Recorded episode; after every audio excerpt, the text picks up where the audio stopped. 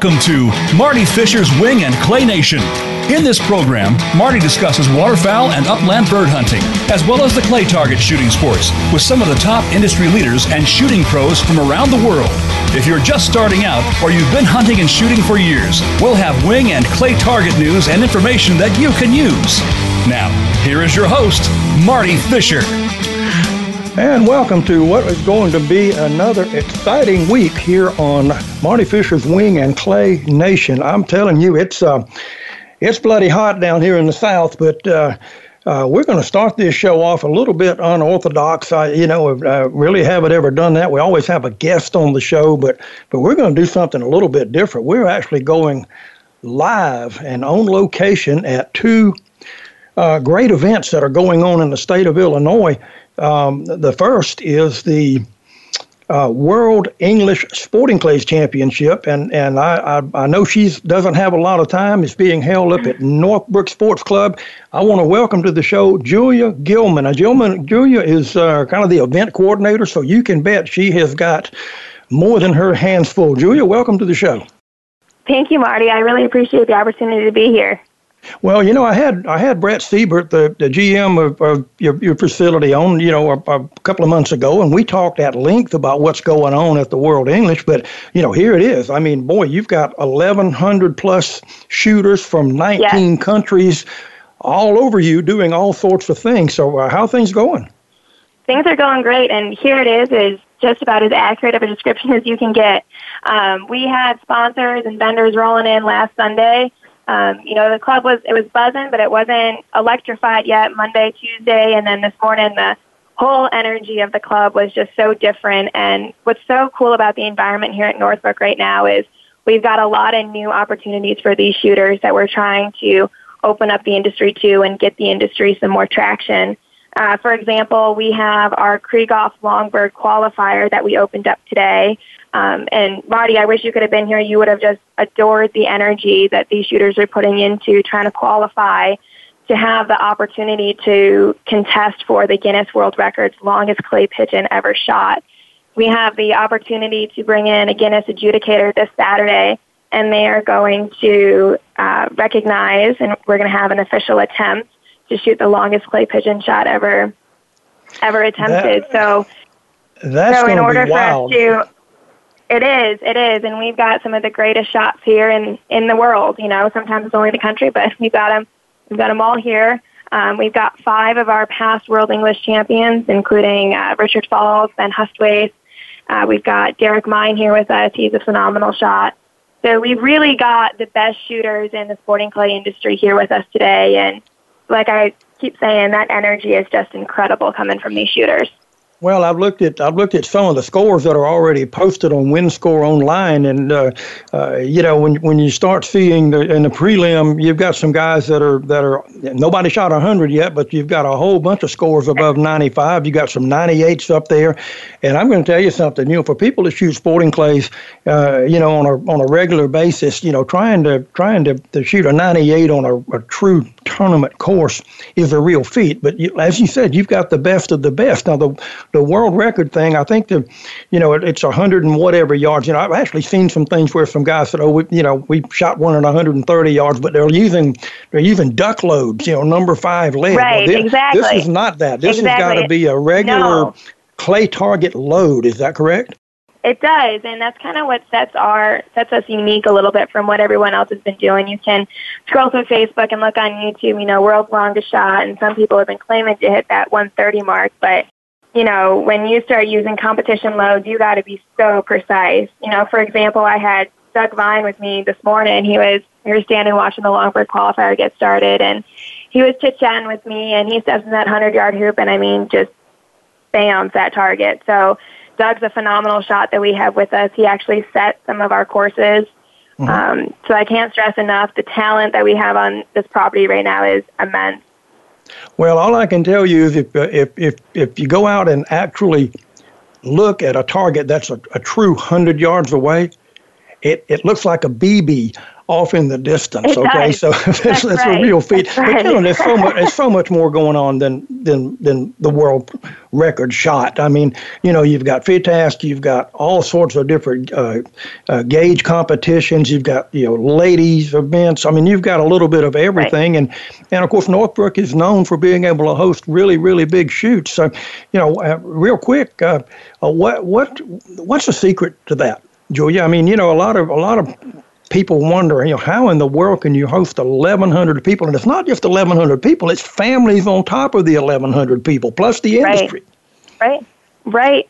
You know, I think the secret to it is we have a phenomenal staff here, and it starts with our general manager, Brett Seibert. His two sons play an, an integral part in making this club run 24 7. We have got people that are phenomenal at what they do, and they just can't wait to make this club look as good as it, as it is. Um, you know, it was interesting. I was driving through the club this morning thinking about everything I had to do, and I kind of just stopped and took a moment and I'm like, this club, really all we had to do to get ready for this shoot was put the infrastructure up. Which, Mhm. as someone who doesn't work at the club all the time, um, I was pretty much just brought in for the World English. And to have a club that, to get ready for this caliber of a shoot, all you have to do are set your targets and put your tents up. That is such a huge feat for your staff, and it says so much to the management of the club. Well, there's no question about that. I mean, I've I've done event management for for shoots for many, many, many years. I don't do so much of that anymore, but I but I certainly did. And you know, anytime you're you- you're welcoming and hosting that many people, you've got to have things done. And speaking of getting things done, I'm going to let you go and wish you the very best. Julia, thank you so much. I know you've got the official grand opening of the event coming up uh, here very, We very do. Shortly. op- so go go enjoy we've it, and, and we'll report next week on uh, on on how everything went in the show. Thank you so much, and good luck the rest of this weekend. Great. Thank you, Marty. Good night. Good night. Hey, and that, that's Julia Gilman uh, at Northbrook Sports Club outside of Chicago. And um, we're going to go south a little bit. And I've got my good buddy John Redout with the Negrini Cases. John is actually at the 120th Grand American Trap Shooting Championship. Now, this is all trap shooters, and there are there are a lot of thousands of those guys down at the World Shooting Complex in Sparta, Illinois. John, are you on the line? I am. How are you doing, Marty? I'm doing great, buddy. And let me tell you something. I, uh, I, I'm, I am more than excited to to have these live reports. And you know, you've been there a few days now, and that is that is like somebody kicked an kicked an ant nest. You know, with all of the people running around that place where you are. So how are things go? How are things going there? Things are going great. Uh, today they they started off the Clay Target Championship. Um, they've done a lot of prelims and high overall and uh, different competitions already since last Wednesday. Uh, but today starts off the championship, the main event, uh, which is a 200 singles event. Uh, tomorrow they start off with the uh, championship doubles and uh, also the prelims for the handicap. Um, and then Saturday, they finish up this Saturday with the Grand American um, Handicap Championship. And uh, for that event, as many people may know, it's anywhere from 19 to 27 yards um, where they shoot from the trap house. Um, Mhm. and, and, you know, depending on what their average is, is where they shoot. Um, but yeah, they, uh, this is pretty crazy, Marty, but imagine this. Uh, during the AIM and the Grand American, they throw over 4 million clay targets. That is truly remarkable. I mean, that is Isn't that crazy? that is honestly a remarkable number. And you know, the aim that's that, that was all of the kids, and that was that was Yeah, before yeah. this event got started. And uh, you know, boy, they had a they had a bunch of folks.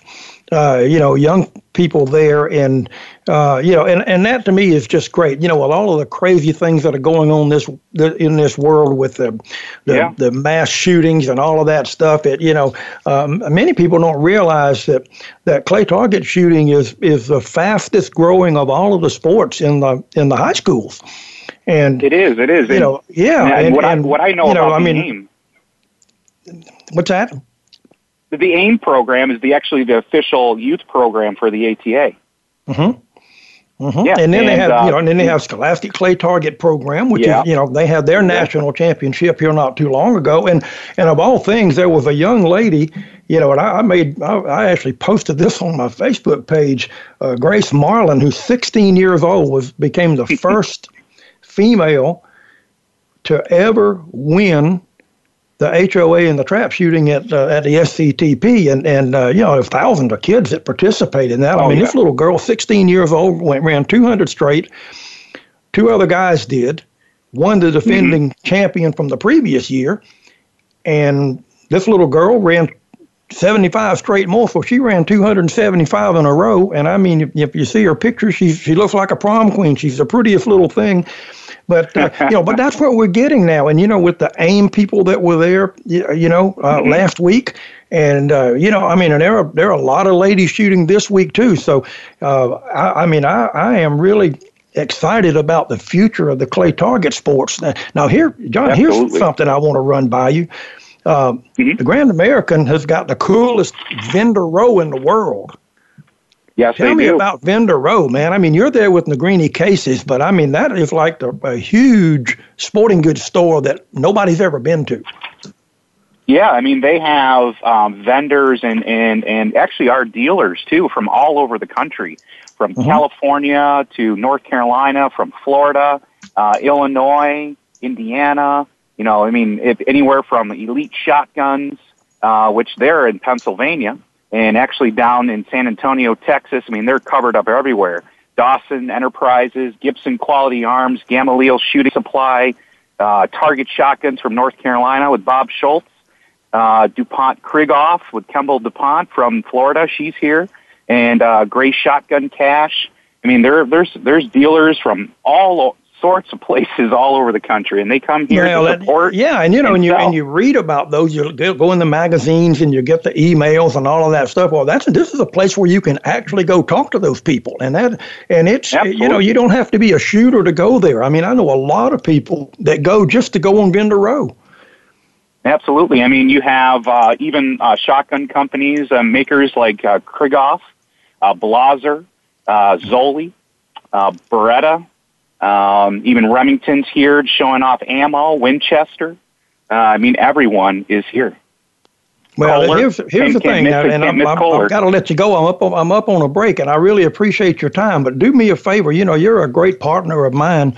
Uh, eh, you know, yeah. Negrini is a great partner of mine, and you know, everybody can't get there to see you.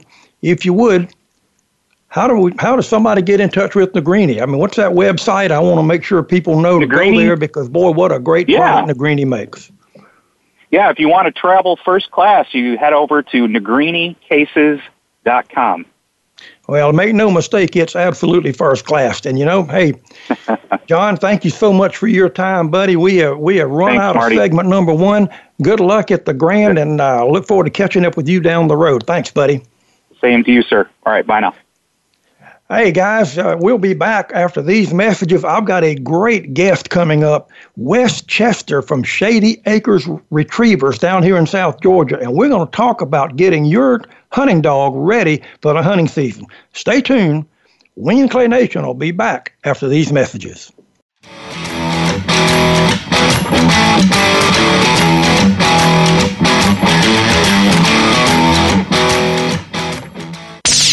The Internet's number one talk station.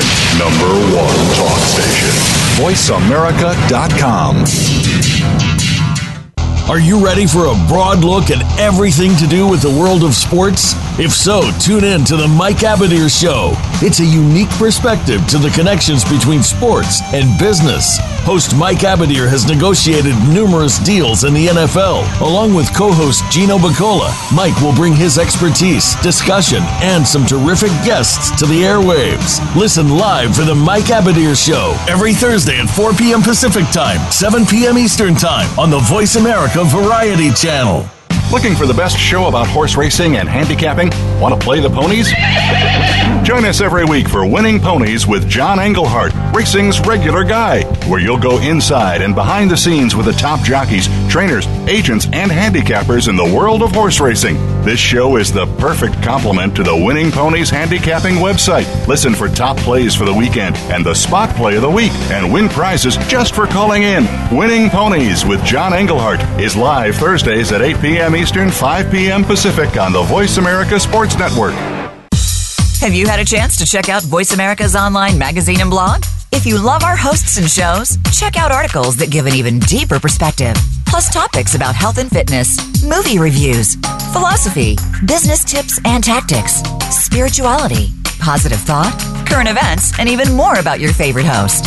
It's just a click away at blog.voiceamerica.com. That's blog.voiceamerica.com. The Voice America Press Blog. All access, all the time. Ask the experts. Call toll free right now 1 866 472 5787 and ask our All Star team to answer your question. That's 1 866 472 5787. Thank you for calling. VoiceAmerica.com.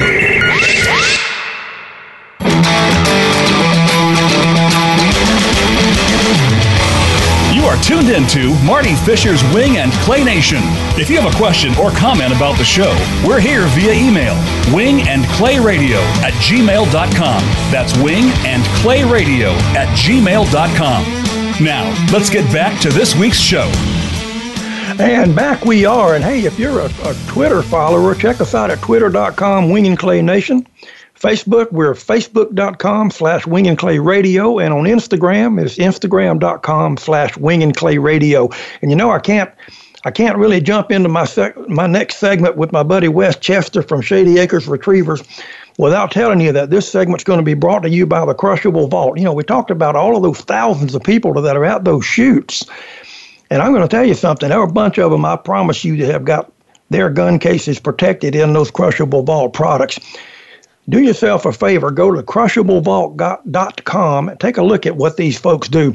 They've got a, you know, some cases that you put your gun cases in that will actually secure in the back of your pickup truck, the back of back of your SAV, SUV, or even the back of uh, of your regular family car.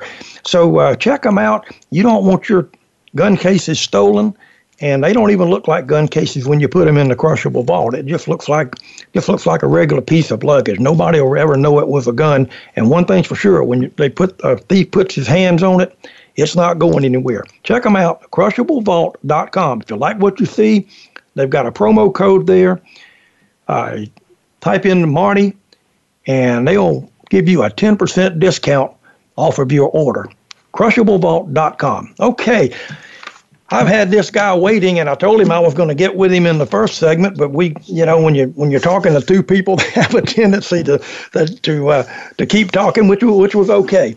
But I want to introduce my good buddy Wes Chester now uh, from Shady Acres Retrievers. Uh, Wes is uh, down around Statesboro, Georgia, where I went to college at Georgia Southern University. I think Wes actually went to went to school there too, and. Um, you know, Wes has got a great operation, and he he works with retrieving dogs, and the retrieving dogs these days are a lot more than retrieving dogs. They also have to be flushing dogs as well when you get into some of these competitions that these folks do.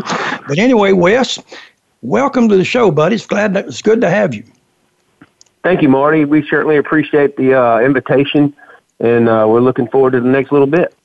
Well, you know, it, it's uh, it, we're getting closer by the day to hunting season. I know, uh, you know, down here in the South, dove season comes in.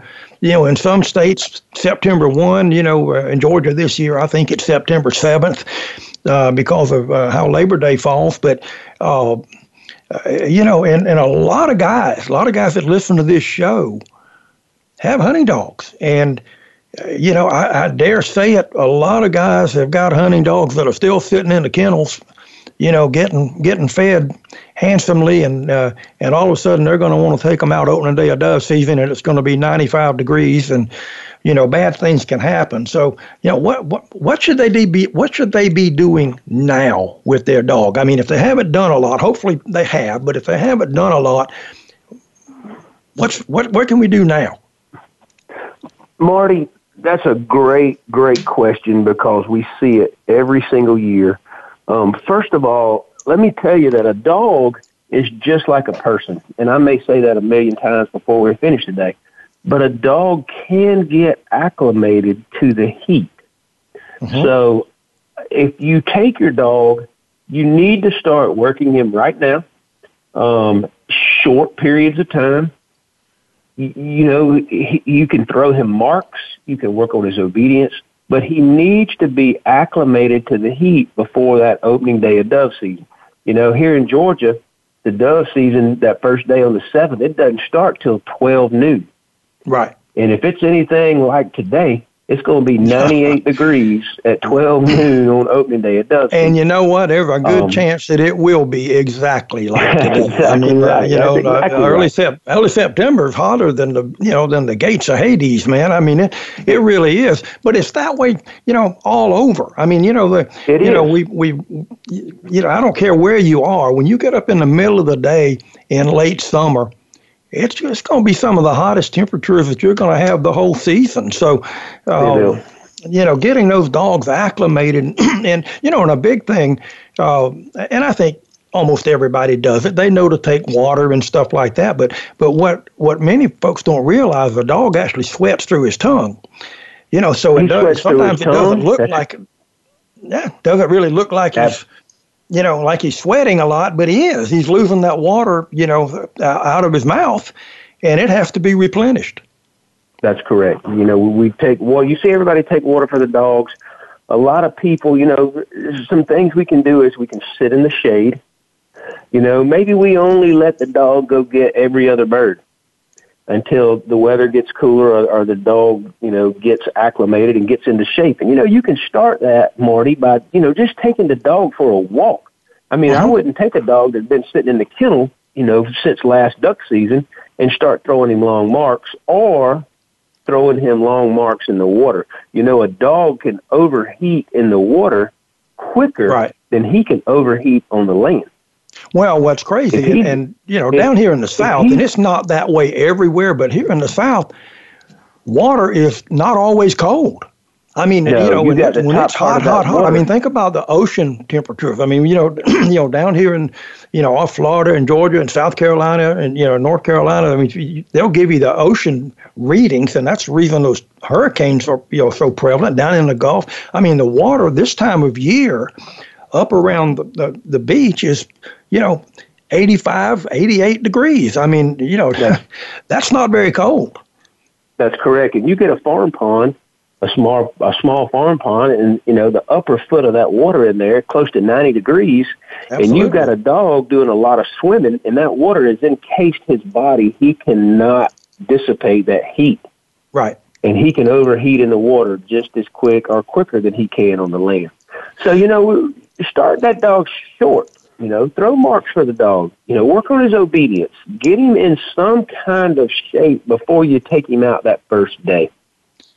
Well, I want to, and I want to, I want to talk to you a little bit about the obedience side of things because I can tell you, uh, you know, I've had some some really really good Labrador retrieving dogs that that were my personal hunting dogs, and the one thing that I that I found out early on, if I couldn't control that dog within ten feet of my body, I certainly couldn't control him once he got out there chasing after a bird. And that, you know, I'm sure everybody listening to this show that's been been in, in some type of dove field situation has has seen you know some guy yelling and screaming and calling his dog every name in the book and and using profanity that would get a lot of bleeps on this show but you know in reality if if that's the case that's not the dog's fault so, no, that's not the dog's fault at all, Marty. And you know, to add one more thing to that, you know, they can't control the dog, so they go and buy an e-collar and they put the e-collar on the dog and they don't know how to use the e-collar. The dog's never been conditioned to an e-collar. Right. And, you know, he's not listening to what they say and they're just mashing buttons and it gets worse and worse. And that's the quickest way to ruin a dove hunt that, that, I know. I mean, I just can't stand it. I won't put up with it. I, I'll just have to get up and move or leave when you got a guy working on a dog like that. Marty, obedience is, is very crucial to everything that we do in the retriever world.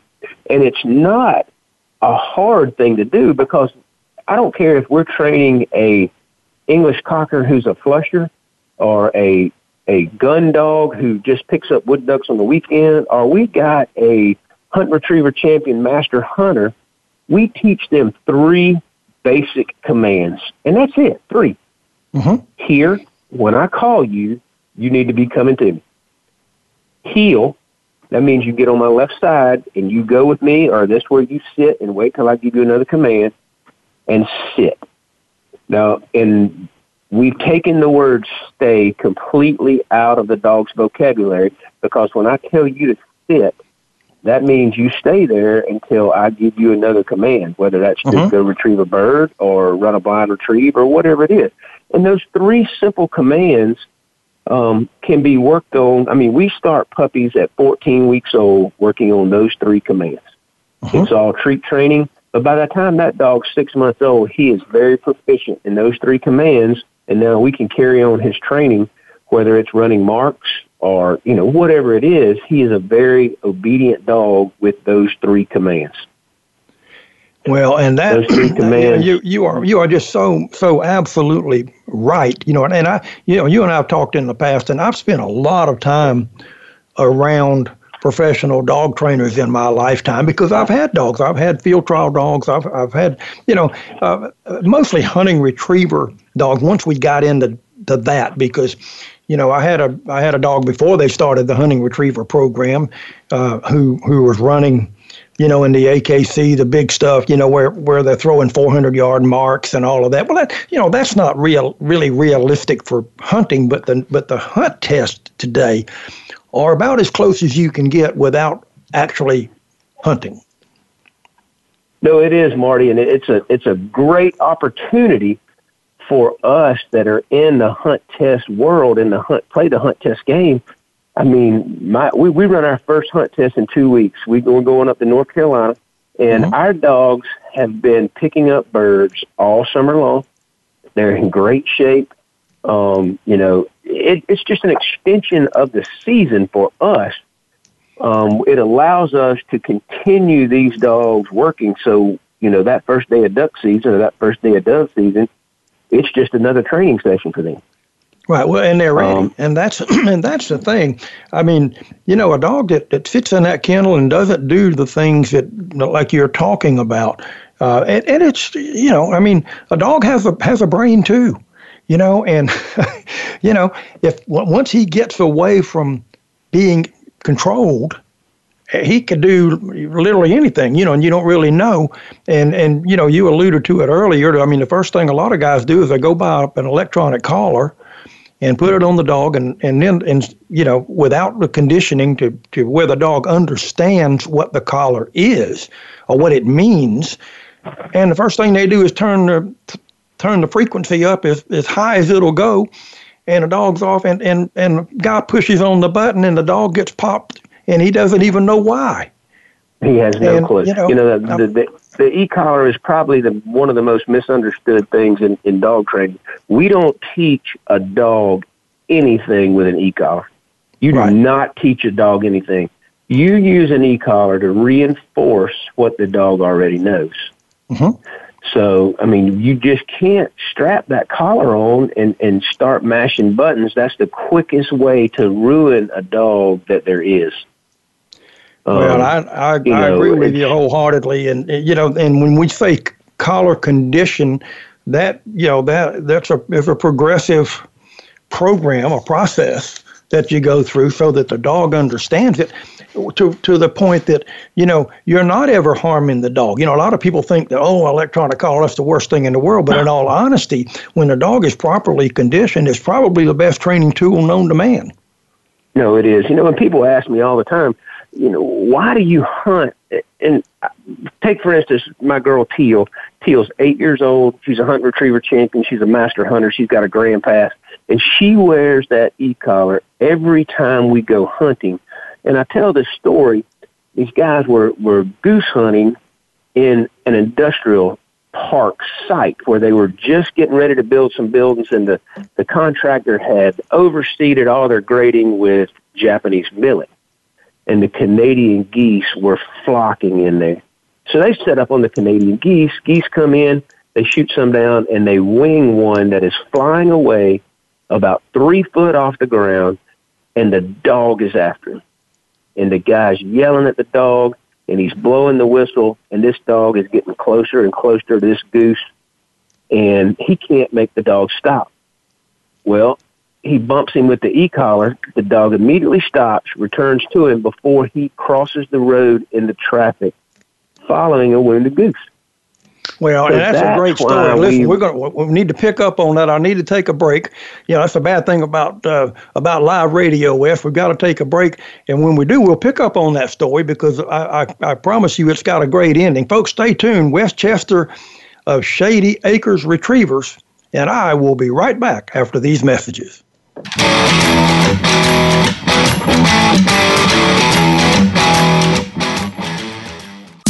Streaming live, the leader in Internet talk radio, voiceamerica.com. Are you ready for a disaster? If you are like many people in the world, that answer may sadly be no. Disasters happen unexpectedly to people just like you every day. Tune into Preparing for the Unexpected with business continuity and disaster planning expert Alex Fullick. The show will not only help you better prepare for a disaster itself, but also to prepare you, your place of employment, and community for the aftermath, emotionally, financially, and with a better level of awareness and a stronger feeling of resiliency. Tune in Thursdays at 9 a.m. Eastern Time, 6 a.m. Pacific Time on the Voice America Variety Channel. The Voice America Talk Radio Network is on Instagram. Make sure you follow us and comment on our pictures from behind the scenes at our radio shows, live events, and around the network. We want to see what you have to share as well. Check us out on Instagram at Voice America Talk Radio. News, opinion, can you hear me? Your voice counts. Call toll free 1 866 472 5787. 1 866 472 5787. VoiceAmerica.com.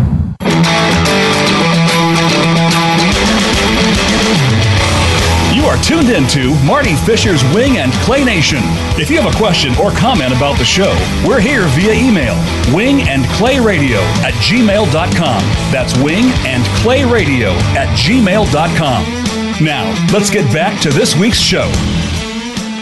Wow, and back we are. And you know, uh, when we had to take that break, I was I was talking to Wes Chester, Shady Acres Retrievers, and uh, uh, and he was telling a story. And I've seen this happen you know, you you wound a bird and, and off the bird goes, and it's three four feet off the ground, and and it's just it can't get any altitude, but it's it's got enough life that it can continue to go, and and a dog, you know, is you know his instinct is to is to retrieve that bird, so he's going to follow that bird, and you know, and, and until he can't follow it anymore. And Wes, you know, pick up on the story because I, I, got a sneaky feeling you're talking about maybe getting close to a road or something like that, considering that we were, you know, you were uh, where you said the hunting was taking place. That's correct, Marty. There, you know, in that industrial site, you know, you've got highways and roads around that industrial site, and that goose was getting closer and closer to the road, and that dog was not giving up that retrieve. He knew he was fixing to get that bird, and the guy could not stop him. So he picks up his e-collar and nicks him with his e-collar and kind of brought the dog back to reality and was able to stop him before the goose and the dog got into the road. You know, that's just one of those birds we got to let go. Because so, you know what? You know, you, you, otherwise, you could stand there and blow that whistle and you know until you hyperventilated and passed out. Because the dog, you know, his job is to get the bird. Or at least correct. that's what He's he thinks. I mean, you can yell and you can scream and you can do all of that all you want to, but that's not necessarily going to stop that dog. so that conditioning, that training conditioning that that the dog had, you know, could have very well saved that dog's life in the long run because Absolutely. you know uh, once you get out around those roads and all of that stuff, it, it it can be a lot of lot of trouble. But you know, you you've seen great dogs. I I I, I had a, a an old uh, trainer that, uh, that that did some work with some of my dogs years ago. Uh, a guy named Rip McGahee, and Rip Rip's expertise was was taking puppies and getting them prepared to go to a trainer. And you know, a lot of folks uh, say they're going to get a, a a dog, so they're going to get well, it's an AKC registered dog. Well, you know what, Wes? I, I think that has some meaning, but it doesn't have as much meaning as a lot of people think. I mean, so talk to me a little bit about if if if somebody called you and said, "Wes, I want to buy a puppy," what you know, what direction do I need to go in?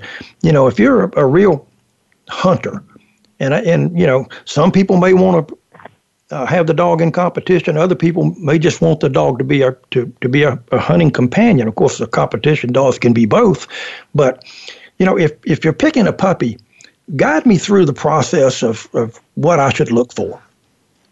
Marty, you have opened up yourself to do four four more shows right here. We've got enough information here to do four shows for you.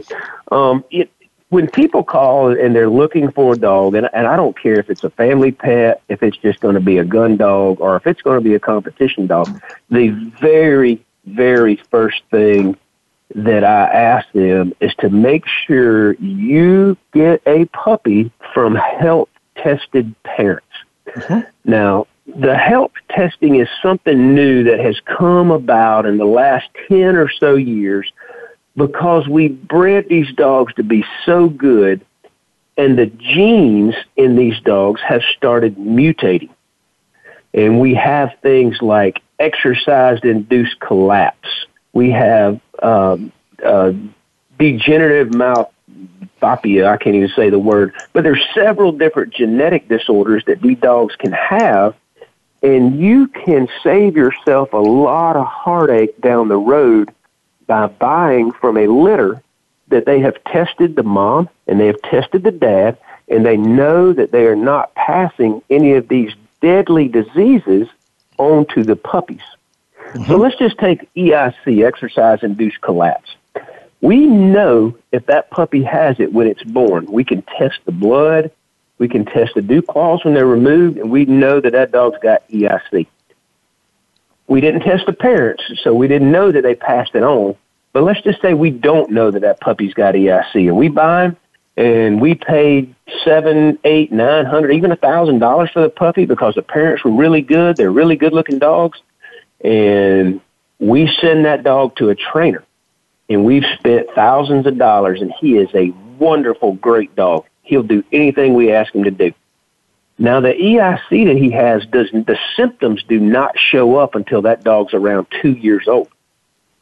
So he gets to be two, and you take him to his dove a dove hunt in September, and he gets excited and he gets really hot, and all of a sudden your dog can't walk anymore. His wow. back end just quits working, and you're thinking, "What's wrong with my dog?" You take him to the vet, have all the tests done, you found out your dog had EIC after spending thousands of dollars on the price of the puppy, the training, the vet bills, the food, not to mention the love that your family has gotten attached to this dog, and now he's got EIC and you can't hunt him anymore. Wow. So just make sure the first question you ask a breeder is, has the parents been health tested? And if they have, can I see the results? Mm-hmm.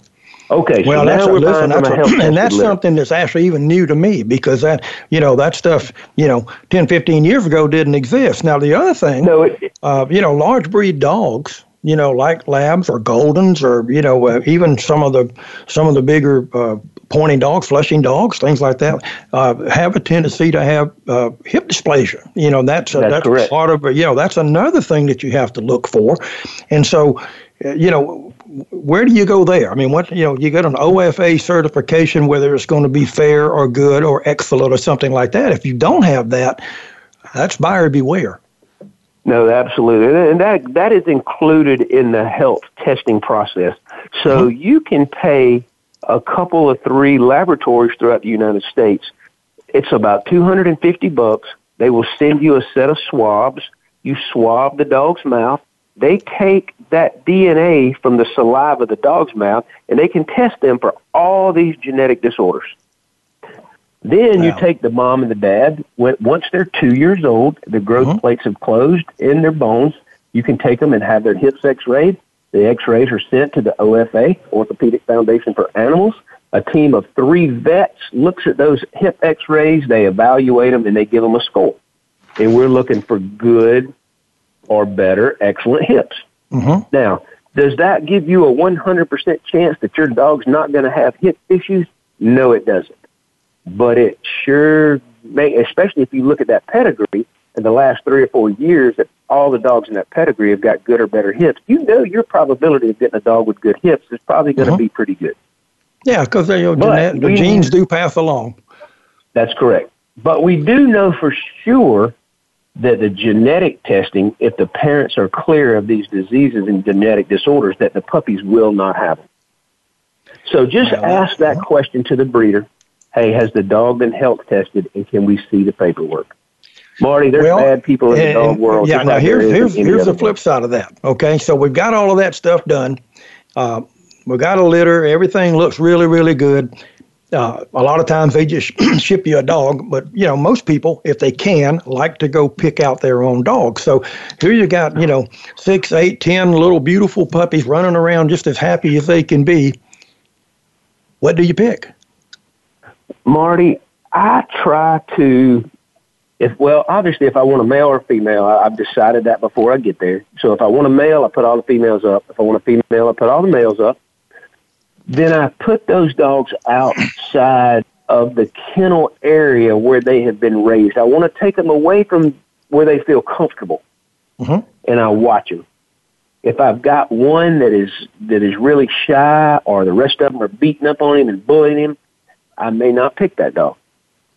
But I want the dog that is confident, that is bold, that will go off by itself, that's inquisitive, that goes and looks at things, that's maybe wrestling with his with his litter mates. And, you know, that's one of the dogs that I'm going to pick. Mm-hmm. Now, me personally, I will try to go see, and it's not always feasible to do this, but if the litter's close, I'll try to go two or three times. And one of those times, just because I have the ability, will take a pigeon with me. And I'll clip the wings of that pigeon and I'll throw it on the ground, and now I'll watch the dogs and see what they do. Mm-hmm. Um, but you know, you just don't want that dog that's shy. You don't want the dog that's you know everybody else is bullying him around. And after that, Marty, you know the you sh- the dog should stay in its litter till he's eight weeks old. He learns a lot of socialization between the six and eight week period. You know, we used to give dogs up at six weeks. Um, the breeder's ready to get those little things out of his hair, but we, you know, we now we know that there's a lot of socialization that goes on in that litter between six and eight weeks. So I personally feel that the most important part of that dog's life is between eight weeks and six months of age. Well, You without used question, to- because all of a sudden, you know, the new owner becomes the mother. Absolutely. And, Used you know, and, and you that know, is a, years that and years a- ago- that's a real deal there, man. I mean, you know, and so the socialization that that you, the dog owner, can do with that dog really and truly is is going to separate, you know, whether that dog is is is going to be really good. I mean, yeah, I, the worst thing you can do is have a dog that doesn't like people. And a lot of times No, dogs that don't like people don't like people because how they've been treated, you know, in that time frame you're talking about. That's correct. You know, one of the worst phone calls that we get is, "Hey, I got a dog. I, I, we're looking for some training. You know, we want him to be a gun dog. All right, how old is he? He's seven months. All right, will he retrieve? Well, I don't know. Does he like birds? I don't know. I mean, so you've spent seven months of that dog's life of a dog that you want to be a gun dog, and you've not done anything with him. Yeah, and You you, know- don't have a clue. Hey, Wes, we're up we're up on our last break. Now let me tell you what we're going to do when we come back. You're talking about training. Well, we're going to talk a little bit about about your operation at uh, Shady, Shady Acres Retrievers and and uh, and what services you provide and and all of that. So, folks, stay tuned. When we come back, we've got some great information that may actually help you down the road with your gun dog. We'll be right back after these messages.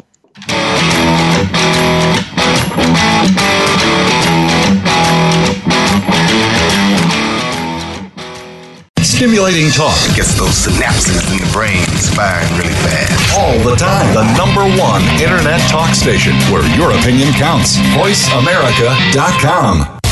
Think of the world 50 years ago. Now think of this same world and how it'll be 50 years from now. Did you know that if the world's population continues to grow at its current rate, our children and grandchildren will only have 25% of the resources per capita that our parents and grandparents had? We must preserve the foundation of a quality standard of living. That foundation starts with Go Green Radio. Join your host, Jill Buck, for Go Green Radio every Friday at noon Eastern, 9 a.m. Pacific on Voice America. Racers and Rental Cars is the program for wannabe pro racers and those interested in the racing profession and automotive industry. Join hosts Cameron Foray and Don O'Neill as they take you behind the scenes with previews and review for race day. It's about the business as well as the fun. We've got the scoop, the guests, the discussion, and the WTF moments. All you need to do is bring your ears. Racers and Rental Cars heard every Saturday at 10 a.m. Pacific Time, 1 p.m. Eastern, right here on the Voice America Variety Channel. Have you become a member yet? Sign up now to become a member of Voice America. It's always free and easy. Plus, you get to take advantage of some great member benefits. Get unlimited access to millions of hours of on demand content across all of our channels. Keep track of your favorite episodes, shows, and hosts in your own customizable library. Find out what shows you might be interested in based on your favorites. Plus, you get insider access with our newsletter. Membership gives you more. Sign up at voiceamerica.com and click register at the top right. The Internet's number one talk station. Number one talk station. VoiceAmerica.com.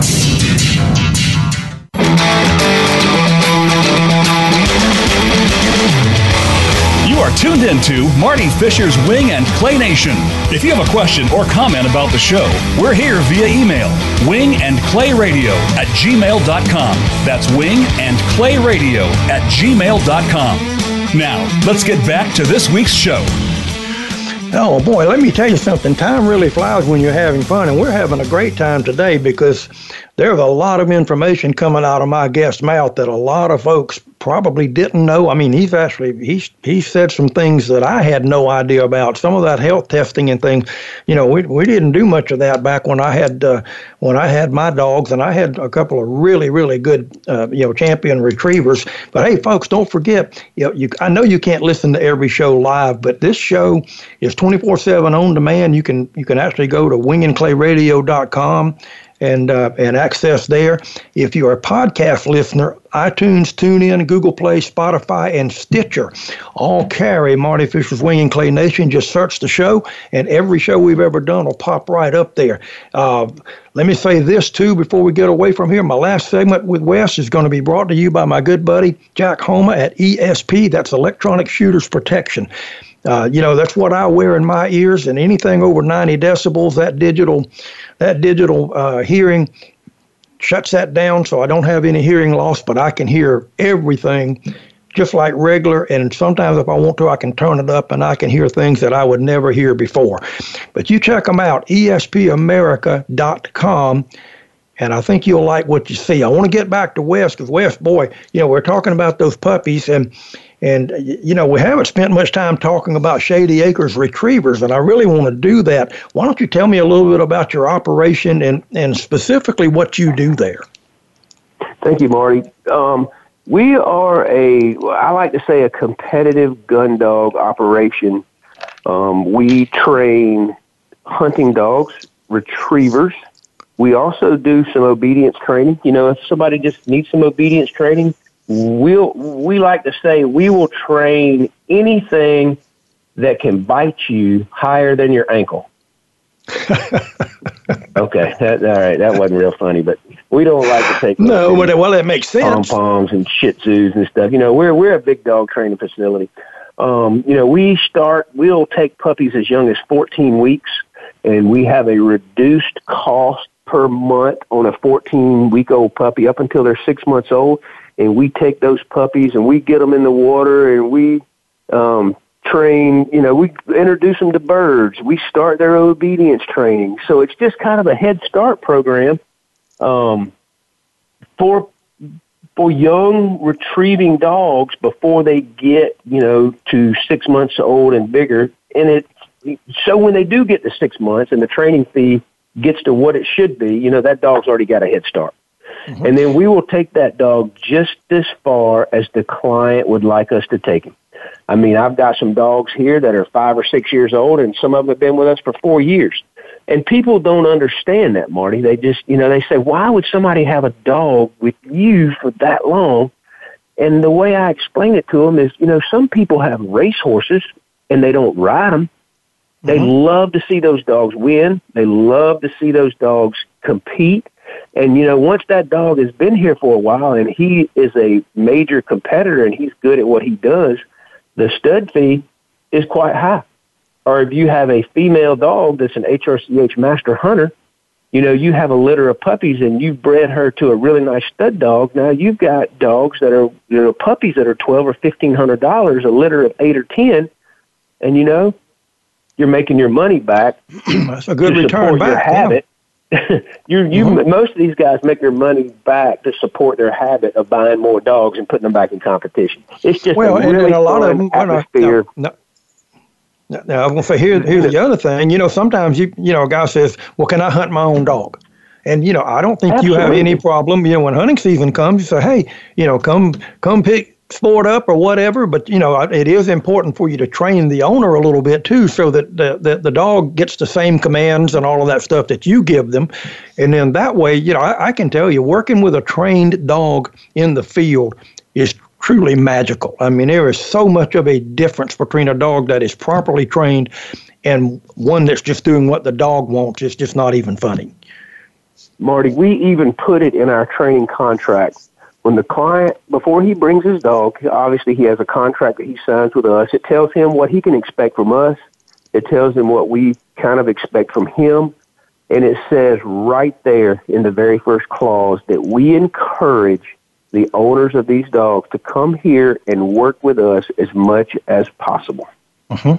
Because ultimately, you know, these are hunting dogs and you want this dog to hunt with you. I want you to be able to run this dog and he perform for you as well as he does for me.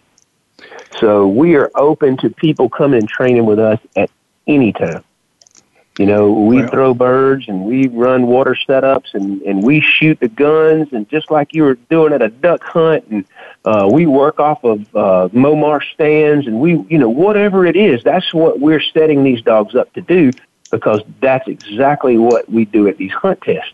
Mm-hmm. A hunt test is not a win lose, it's a pass or fail. And they set these things up to be as realistic as they possibly can. And we wear camouflage and we wear waders and we blow duck calls and we shoot guns. They're not live ammunition, but it does have a primer in it, so it goes pow. And you know the dogs get used to doing that. And when duck season gets here, they're on their game, man. They're ready to go. They've been there. They've seen that. Well, and the beauty of the hunt test is is it's not all the, the pro dogs. I mean, this is this is all the way from puppy right on up to the finished dog. Absolutely, from the started dog. Um, it just thrills my soul to see a kid standing out there on that line holding his dog by the collar and they throw a bird and a gunner over here next to him shoots the dog and he lets that dog go and that dog bolts out and picks up that bird and brings it back to him to see the excitement on that kid's face is just undeniable. And you know, that's the future of our sport. That's the mm-hmm. people that we're wanting, you know, to get into this game and love it and continue it, you know, when we're gone. That's the well, people that we, we love. Well, I can tell you a big part of the hunt is spending that time with your dog too. Uh, well, hey, Wes, we're about out of time here, buddy. As much as I, how do how do people get in touch with you, real quick? Marty, we're uh, we're on Facebook at Shady Acres Retrievers. Um, our phone number's there, our email's there. You can message us right there. We are quick to get back to you. We'll answer any questions that we can. Um, we we just love to have anybody come out at any time and see our facility and train with us. Whatever we can do to help you. All right, buddy. Listen, I really appreciate it, folks. We are out of time, and I hate that. Uh, thank you, Wes Chester Shady Acres Retrievers. Check them out on Facebook. Give Wes a call. Folks, we'll see you next time. Be safe, shoot well, and have fun.